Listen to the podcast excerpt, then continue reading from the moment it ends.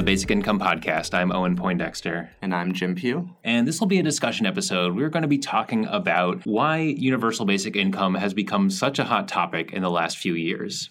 Those of you who have been paying any amount of attention have noticed what a difference the last couple years have made. Back in certainly 2014, even early 2015, if you talked to someone about basic income and described to them, you would either probably get a blank stare or the person thinking you were crazy. It just wasn't in any significant way part, part of the narrative at that point. Now, not only do we have relatively widespread awareness, but you actually have a lot of political leaders in the US who are taking the idea very seriously and, and talking about what it might look like to institute some sort of policy like that here in the States. Uh, there certainly isn't universal support by any means, but it's at least a topic of debate now in a way that it definitely was not before. Yeah, I've certainly experienced that in in my own life. I, I've been bringing it up for a number of years now, and and more and more so because I don't have to explain it every time I, I talk about it, and and yeah, I feel like I usually can assume people have at least heard of the concept. And there's probably not one cause for this. It's a confluence of several factors that have made basic income a real hot topic in recent years. I think one that a lot of people start with and was a big factor for me is automation. This is something that's getting more and more mainstream play that the work we're doing can be automated successfully in ways that it couldn't before robots are getting smarter and more able to, to do human labor, and they're a whole lot cheaper than a human who you have to pay every two weeks. So, basic income was something that I had heard of and I liked before I really got the automation concept, but it was watching a video about just how powerful automation is getting that really galvanized me to start thinking about basic income. And that's happening to a, a lot of people where they they see the the changes that automation is bringing and it's causing them to think outside the box about where the economy's going. Yeah, I think that's exactly right. The thing that convinced me that we need to start talking about basic income more was automation. Thinking about and, in fact experiencing firsthand how a lot of the work that needed to happen within my company actually could now be done by computers. And that we were looking at a really, really significant change in what the labor space was going to look like in coming years. I'll have to say, I've become less certain that we're looking at a future where the majority of work will just be done by robots. Because as I've looked more and more at basic income, I've grown my appreciation for how much work out there that isn't being done today, there actually is, makes me think that there may actually be always a lot of interesting and important work to do it's just the way our economy is currently structured that doesn't really lend itself to, to getting that work done.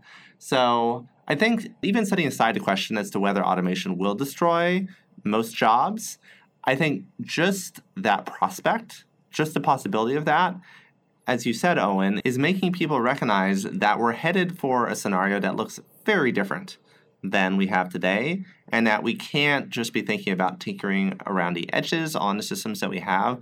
We need to be thinking about big new changes. And on that point, there are some fields of work that will expand most likely as they become more efficient due to automation. One example that gets thrown around is that there was more work for accountants once Microsoft Excel became widely available because they could do so much more and it turned out there are a whole lot of people that could use some accounting work, but you know couldn't pony up for for an expensive accountant who who would do all the work that Excel does for them now. Similarly, um, there are a lot of advances in legal tech that could make lawyer services a lot cheaper, and that could really expand the number of people that that seek them out.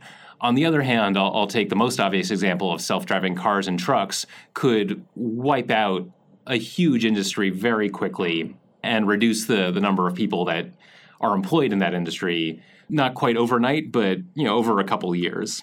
I think that the prospect of automation making a massive change in the way our, our labor force works often gets conflated with the general changes that not only are we seeing, but we've been seeing in our economy that are really causing wealth to be concentrated far more than has been true in decades past. There's automation is a factor, but things like globalization, the shift to more of a gig economy or contingent workforce model uh, for the way that people engage with the economy, and, and also just the loss of power with organized labor.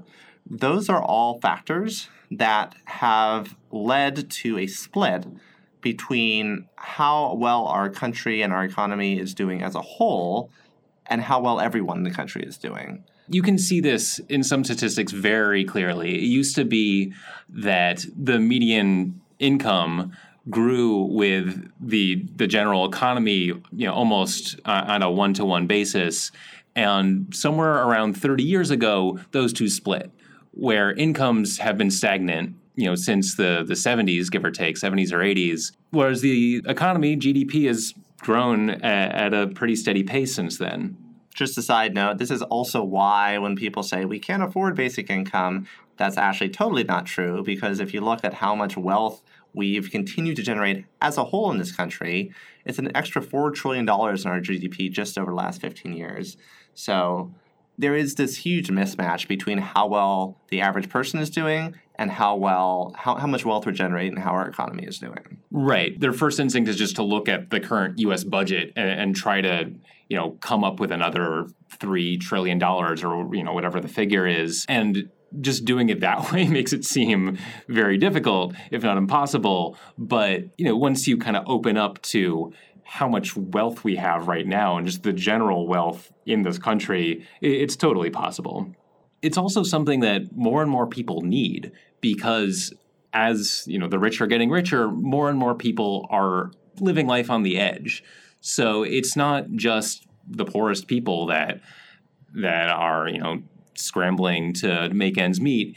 It's middle income people who either would be devastated by you know, a serious health event or just uh, some kind of unexpected expense, or would have to make serious compromises, or may just be getting priced out of their homes and their neighborhoods. And all of a sudden, the ties that bind everything together are becoming more and more frayed for people yeah, I think that's that's a key thing to note is that we can talk about median income and GDP, and those are just numbers on a screen somewhere.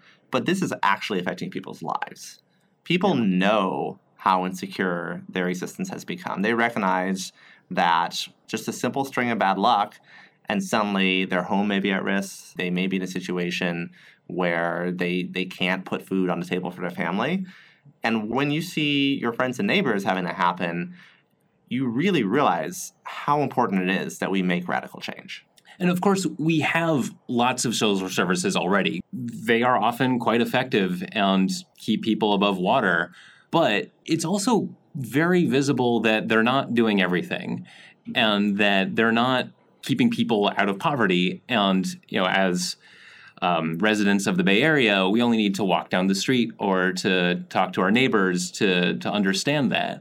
We have incredible amounts of homelessness and poverty, and it's very jarring to be in one of the richest areas of the country and also just to, to walk past abject poverty every day.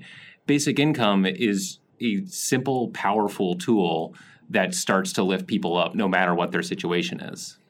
It was actually one of our previous guests Millicent Johnson who said, We don't have a social safety net today. We have programs that mm-hmm. exist for people and they provide sometimes really valuable help, but what we have in place right now isn't anywhere near enough. It's not actually something that ensures that people, particularly in the modern economy, are being kept out of poverty and are, are being lifted up to, to a level where they actually have a chance to get ahead. I think it's fairly intuitive when you just start thinking about your own life and your, your friends' lives, what would even just like a few hundred dollars a month, what would that mean to, to you and your neighbors? That would be huge for so many people. And, and often these are people that, you know, from from a zoomed out perspective are doing okay. But even that being the case, so many people are, are close enough to the edge that just having some amount of cushion, it would make a huge difference in their lives. I think another factor that's actually playing a significant role here is the election last November when Yeah. Trump was elected president, because that really blew open the idea of what's actually possible in this country. Trump was such uh, an inconceivable candidate in so many ways and was espousing both policies and ideologies that are abhorrent to many people, but also far, far outside of what was considered the normal range of discussion in, in, in politics in this country. And so, because of that, far more people are now taking seriously ideas that were just at a much, much larger scale than, than what we were talking about before. And I'll just add to that, I think Trump's election does show that people were looking for something big. They weren't saying, you know, things are basically fine, but, uh, you know, I, I, could use an improvement here and there. Millions of people were saying things are not fine. Uh, there's, there's huge imbalances in wealth and political power, and I want someone who is not of this system, who is going to create a whole new system because this one's not working for me.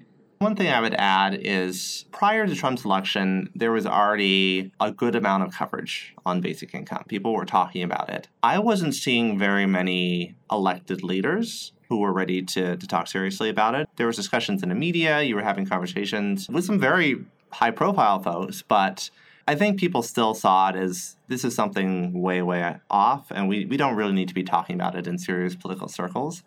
I think that's something that Trump's election had a large effect on is suddenly elected officials and those in a position to be affecting the decisions that are made for policy for this country it forced them to take a step back and to actually be much more open to to big changes. You see something analogous with the push for uh, medicare for all single payer health care that that's an idea that prior to november people knew that a lot of folks out there like wanted that as, as an ultimate goal, but it just seemed very pie in the sky, not something that was serious. We now see organizations and campaigns across the country who are very, very seriously advocating for the idea as something that isn't decades away, but something we want right now. And I think in a similar way, basic income, it hasn't gotten quite the traction yet that, that single payer has, but it's a big policy idea that people have change their perspective on it not just being something that's far, far off, but that we might actually have a shot at in the not too distant future. Yeah, I think single payer is a, a really good analogy to draw. Um, during the Obamacare negotiations of 2009, 2010, it wasn't really on the table.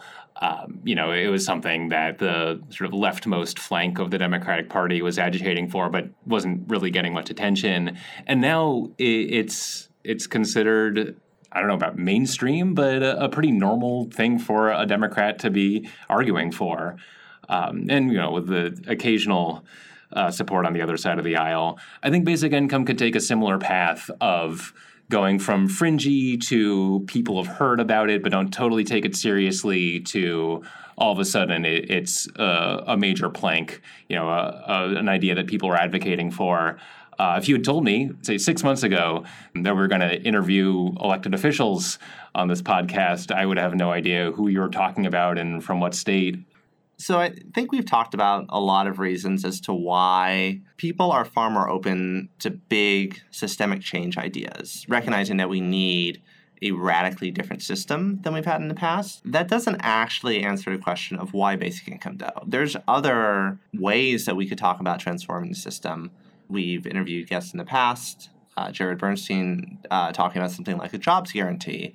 And there's there's other big proposals as well, massive investments in, in, in other areas that could potentially really lift people up. I think a big part of the reason that basic income is really resonating with people is the simplicity of the idea.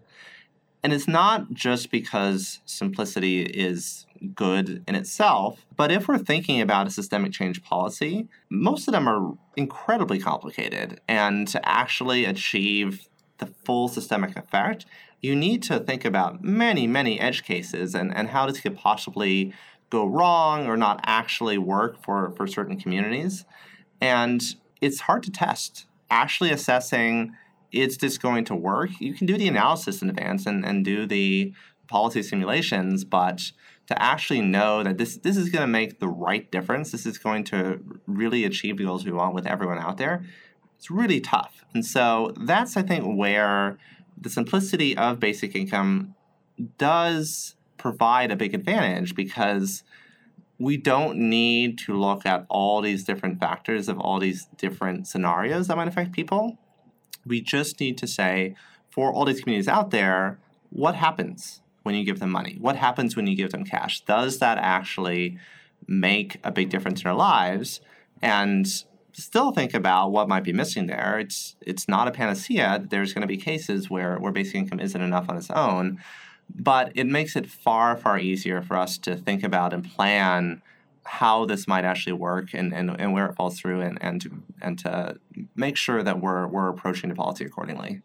And luckily we are starting to get some experiments. So that question of what happens, we can start to say, well, let's find out, or we are finding out.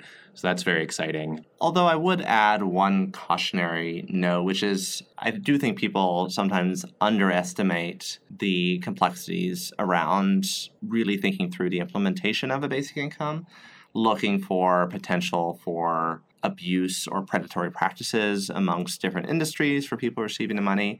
It's all, all this stuff is far more complicated than ideally it would be, uh, and I, I, think often than people think.